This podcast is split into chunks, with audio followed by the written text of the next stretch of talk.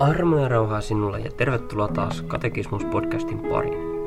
Minä olen Seurakuntaliiton teologiesa Ylivainio ja tänään jatketaan uskon tunnustusta ja ensimmäisen uskon kohdan läpikäymistä. Ja nyt aiheena on Jumala, Jumala Isä. Ja on heti aluksi tiedettävä tai tehtävä semmoinen erotus, että olemassa olevia asioita on kahdenlaisia. Luomaton ja luotu. Ja ainoa, ainoa olemassa oleva asia, mikä on luomaton, on Jumala. Kaikki muu on luotua. Ja sen tähden kaikki muu on täysin erilainen Jumalaan. Jumala on kaiken olemassaolon alku ja sen tähden hänen nimensä on Isä. Hän on olemassaolon Isä. Vähän katekismuksen kysymys 59. Minkä tähden nimitämme Jumalan ensimmäistä persoonaa isäksi? Vastaus siksi, kun hän on Herramme Jeesuksen Kristuksen isä ja myös meidän oikea isämme. Efesolaiskirja luvussa 3 ja kesä 14 ja 15 sanotaan. Sen tähden minä notkistan polveni isän edessä, josta kaikki millä isä on, taivaissa maan päällä, saa nimensä. Siis kaikki valta ja voima, auktoriteetti ja hallinta, kaikki hierarkiat ja valtarakenteet saavat alkunsa Jumalasta, joka itse on kaiken vallan, voiman ja kunnian alku ja pää.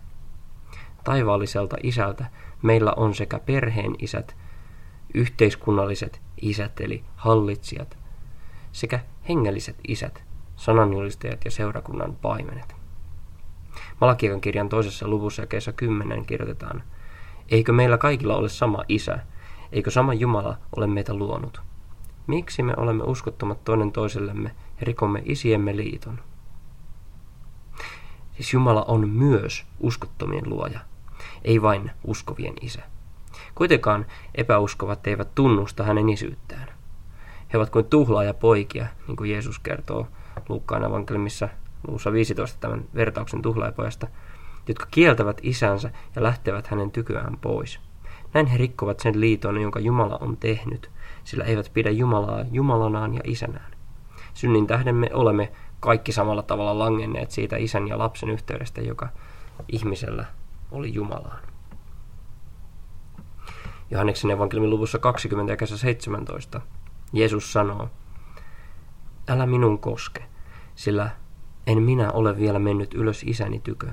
Mutta mene minun veljeni tykö ja sano heille, että minä menen ylös, minun isäni tykö ja teidän isänne tykö, ja minun Jumalani tykö ja teidän Jumalanne tykö. Uskovat ovat siis Jeesuksen veljiä, sillä hänen isänsä on myös meidän isämme. Kristuksen suorittama lunastustyö on antanut meille, jotka olemme synnin tähden menettäneet Jumalan lapseuden – niin me saamme sen uudestaan. Saamme uudestaan lapsen oikeuden, joka on armosta ja perustuu Kristuksen lunastukseen, hänen ansionsa, hänen hankkimaan syntien anteeksantamukseen. Niin kuin Galattalaiskirjan 4 jakeet 4-7 sanovat. Mutta kun aika oli täytetty, lähetti Jumala poikansa vaimosta syntyneen, lainalaiseksi syntyneen, lunastamaan lainalaiset, että me pääsisimme lapsena asemaan. Ja koska te olette lapsia, on Jumala lähettänyt meidän sydämeemme poikansa hengen, joka huutaa, Appa, Isä. Niinpä sinä et siis enää ole orja, vaan lapsi, mutta jos olet lapsi, olet myös perillinen Jumalan kautta. On aivan erityisellä tavalla mullistavaa nähdä, että kristinuskossa Jumalaa kutsutaan isäksi. Ei ole lähempää ja rakkaudellisempaa puhuttelutapaa Jumalalle kuin isä, ja juuri se miellyttää Jumalaa niin kuin Luther sanoo isossa katekismuksessaan. Paras alku ja esipuhe on, että tiedetään tarkoin, miten häntä, jota rukoillaan, on nimitettävä, kunnioitettava ja kohdeltava, ja kuinka häntä kohtaan on käy- käyttäydyttävä, jotta hänet saataisiin armolliseksi ja alttiksi kuulemaan. Ei ole mitään nimeä nimien joukossa, joka tekisi meidät soveliaammiksi Jumalaa kohtaan kuin Isä. Se on ystävällinen, suloinen, syvä ja sydämellinen puhuttelu.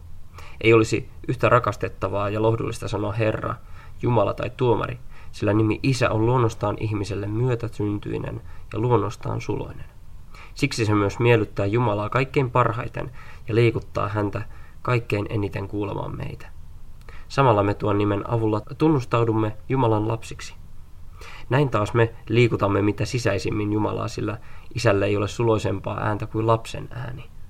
Sen lisäksi on avuksi, että sanomme, joka olet taivaassa. Näiden sanojen avulla me osoitamme surkean hätämme ja kurjuutemme sekä liikutamme toimeliaasti itseämme anomaan Jumalaa armahtamaan. Näin siis Luther selittää Isä meidän rukouksen alussa.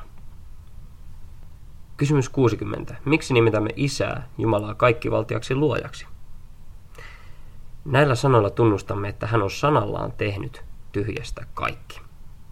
Ensimmäisen Mooseksen kirjan luvussa 1 jakessa 1 aloitetaan, raamattu alkaa sanoilla, alussa Jumala loi taivaan ja maan. Jumala on se, joka luo. Ja luominen ei nyt tarkoita vaan minkäänlaista rakentamista tahansa, vaan hän antaa kaikelle olemassaolon. Ja hän on tehnyt sen tyhjästä sanallaan. Niin kuin hebrealaiskirjan luussa 11 ja 3 sanotaan, Uskon kautta me ymmärrämme, että maailma on rakennettu Jumalan sanalla, niin että se mikä nähdään ei ole syntynyt näkyväisestä. Eli kaikki näkyvä ja näkymätönkin on syntynyt niin, että Jumala antaa käskyn ja se, se tulee olevaiseksi. Se alkaa olla. Kun Jumala käskee, niin tapahtuu, sillä Jumalan sanassa on voima. Psalmi 115 ja 3. Meidän Jumalamme on taivaissa.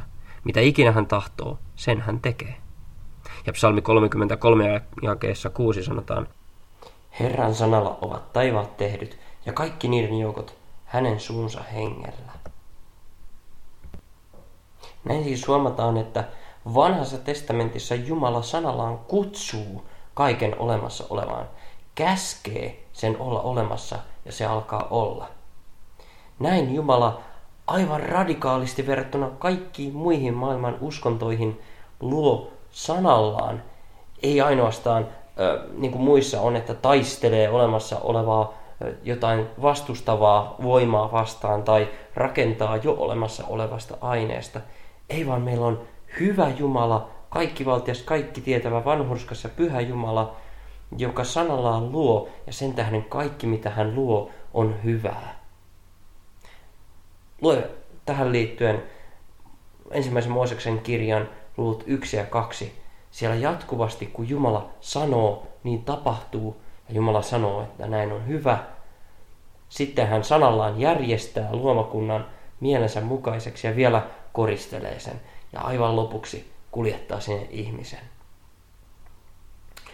Luomiskertomus on kyllä hyvin kaunis kuvaus siitä, miten, minkälainen Jumala meillä on. Jumalan sana, jolla kaikki on luotu, on itse Jeesus Kristus. Näin siis Isä Jumala on luoja ja sana. Poika on luomisessa se, jonka kautta kaikki on saanut alkuunsa. Sillä eihän Jumala, Jumalahan on henki, ei hänellä ole suuta eikä äänielimiä. Sen tähden, kun sanotaan, että Jumala sanoo, niin on viittaus siihen, että hän antaa käskynsä sanalleen saada aikaan se, mitä hän tahtoo. Jumalan sana myös yhä jatkuvasti ylläpitää luomakuntaa niin, että se pysyy eikä katoa. Kolossalaiskirjeen luvussa yksi Paavali kirjoittaa Kristuksesta näin. Hän on näkymättömän Jumalan, Jumalan kuva, esikoinen ennen kaikkea luomakuntaa, sillä hänessä luotiin kaikki, mikä taivaassa ja maan päällä on – näkyväiset ja näkymättömät, olkoon ne valtaistumia tai herrauksia, hallituksia tai valtoja, kaikki on luotu hänen kauttansa ja häneen, ja hän on ennen kaikkia ja hänessä pysyy kaikki voimassa. Ja juuri tätä tarkoittaa se raamatun ensimmäinen sana alussa, hebraksi bereshit. Se tarkoittaa alussa, esikoisessa, ensimmäisessä, päässä. Semmoinen, joka edustaa kaikkia ensiarvoisuutta ja vallassa ja voimassa ensimmäistä. Myöskin lähtökohtaa, alkua. Eli ennen tätä maailman luomista ei ollut mitään. Ei ollut maailmaa. Ei ollut maailmaa eikä ollut mitään muuta kuin Jumala. Ja kaikki on saanut alkuunsa maailma, näkyvä ja näkymätön. Kaikki olemassa oleva silloin kun Jumala on antanut käskyn sille olla olemassa. Kun hän on sanallaan kaiken luonut. Näin siis luominen kertoo meille siitä, millainen Jumala on ja mikä on hänen voimansa ja valtansa ja hyvyytensä. Ja tämän tulee olla jokaiselle meille uskon kohtana erityisesti lohdun aihe. On kyse siitä, että meidän Jumalamme, joka on näin mahtava, kaiken luoja, pitää meistä huolta, sillä hän on meidän taivaallinen isämme. Kristuksen kautta, Kristuksen veren tähden, meillä on taivaallisena isänämme tällainen Jumala, joka pitää meistä varmasti huolen. Niin kuin hän sanallaan on kaiken luonut, niin me saamme olla varmoja siitä, että, jos, että hän myös sanallaan ylläpitää kaikkea. Jos Jumala ei jatkuvasti pitäisi meistä huolen niin sanallaan ja ottaisi sen pois, niin tämä maailmankaikkeus hajoaisi tyhjiin. Näin ollen usko luomiseen on ehdottoman tärkeä osa kristinuskoa ja Jumalan sanan totuutta. Meidän tarvitsee pitää siitä kiinni. Ilman luomista myös lunastus, syntiemme sovitus, menettää merkityksensä. Ja ensi kerralla puhutaan sitten näkymättömistä luoduista, eli enkeleistä. Silloin palataan tähän asiaan. Siihen asti siunausta viikkoosi.